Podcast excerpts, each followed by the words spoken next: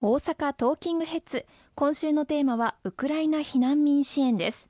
避難されてきた方々への継続支援についてえまだまだ課題は山積みだと前半お伺いしましたけれどもそのあたり海外での生活経験がある石川さんは、まあ、どこが足りない部分なのかとか不安に感じる部分はどこなのかとか結構共感しやすいんじゃないでしょうか。ありがとうございます。そうですね。あの、まずは、あの、退避されて来られるウクライナ避難民の方々、もう戦火の中で1ヶ月近く、あの、過ごしてこられて、まあ、メンタル的にも相当なストレスを抱えての、まあ、移動になってますので、様々なケアというのが必要だと思います。今回、私が、あの、お手伝いをさせていただいた、ま、お二人についても、例えば、首都キーウから、あの、ポーランド国境までの移動の間、実は隣国ポーランドの日本大使館からサポートをしてもらうように手配をしたんですが、当初、まあ、ポーランド日本大使館に電話をしても窓口業務をやっている方はポーランド語しかできなくてポーランド語とウクライナ語っていうのはあ実は通じ合わないんですよね。言葉が通じないということを何とかケアすべきだということで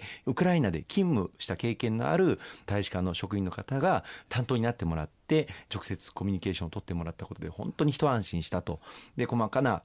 道のりであったりとか必要な手続きであったりとかあるいは持病をお持ちだったんですけどもその持病に必要な薬の手配であったりとか本当にきめ細やかにサポートをしていただいて非常に安心して移動することができたと大変喜んでいただいておりました、まあ、こういったその避難される方の目線に立ってサポートしていくということが非常に大事だと思いましたね。確かに言語の壁などはこう日本にずっといる私たちにとってはあんまり想像がつかないんですけれどもそういった問題もあるんですね、はい、難しいのは日本でウクライナ語ができる方っていうのは数が本当に限られているのでその、まあ、通訳を確保していくということを政府も大変苦労しています、まあ、多くのあの国際交流に当たっていただいている方のお手伝いなんかもいただいてボランティアで名乗りを上げていただいておりますけれどももしこれをお聞きのリスナーの方でウクライナ語をできる人知ってるよというような方いらっしゃればお声掛けしていただけると大変ありがたいと思いますね。でロシア語ができる方も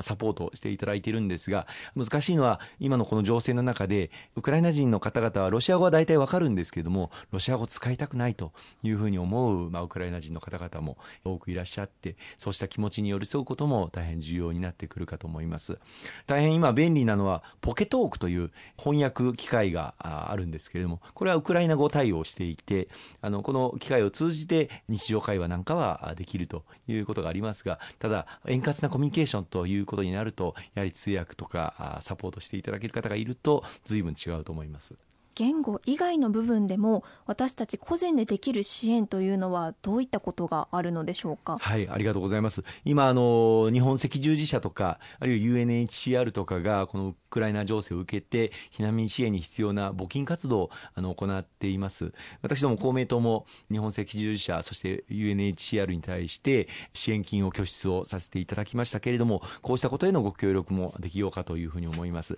またあの大阪市もですねウクライナ避難民の方々への支援に充てるための大阪市ウクライナ支援募金というものをスタートしています。これはあのふるさと納税を活用したウクライナの方々の当面の生活資金をあの支援するための募金ですので、これにご協力いただくことも可能になります。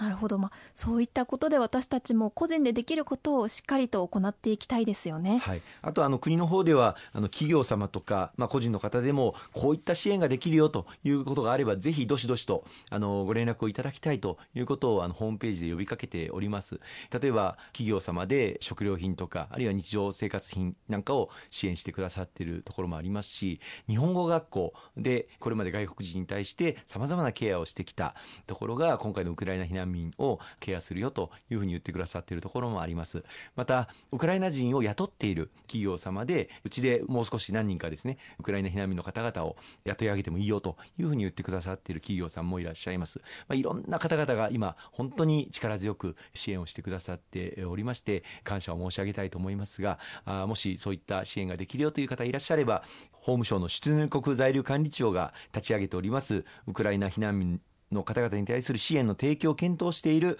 地方公共団体及び企業団体の皆様へというホームページから支援できるのはこういうことがありますよということを送っていただければマッチングできるというふうに思いますのでよろしくお願いいたします。こういって支援の輪がどんどん広がっていくといいですよね。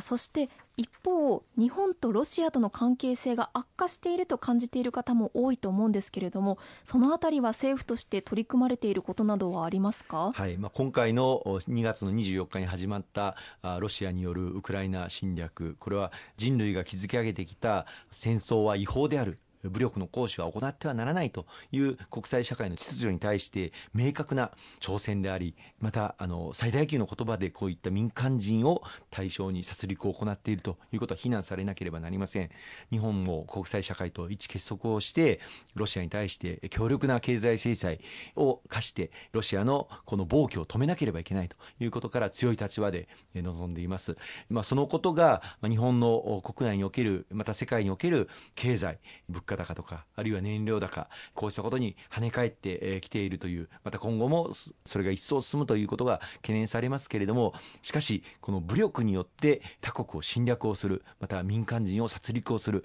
そうしたことは断じて何があっても許されないんだという強い姿勢で臨まなければいけないというふうに思っております。一方でこの高まる燃料高あるいは物価高に対する国民の生活あるいは事業者の方々の経済活動これを力強くあのお支えをするための経済対策を政府として至急十分な財源も確保して講じていかなければいけないと公明党からも強く申し上げて現在政府では4月中を目途にですね新たな経済対策を取りまとめる作業を全力で行わせていただいております。近々その内容も固まってこようかというふうに思いますのでまた改めてご報告をさせていただきたいと思います。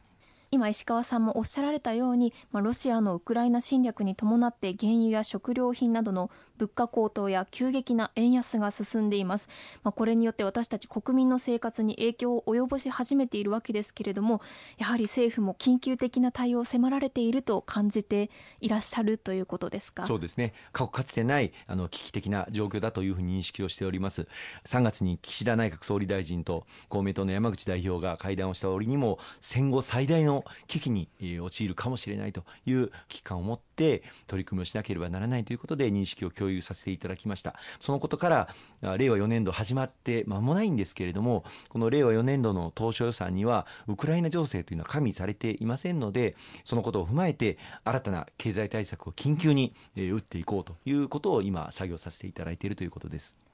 また追って番組でも石川さんからお話しいただきたいと思います。ありがとうございました。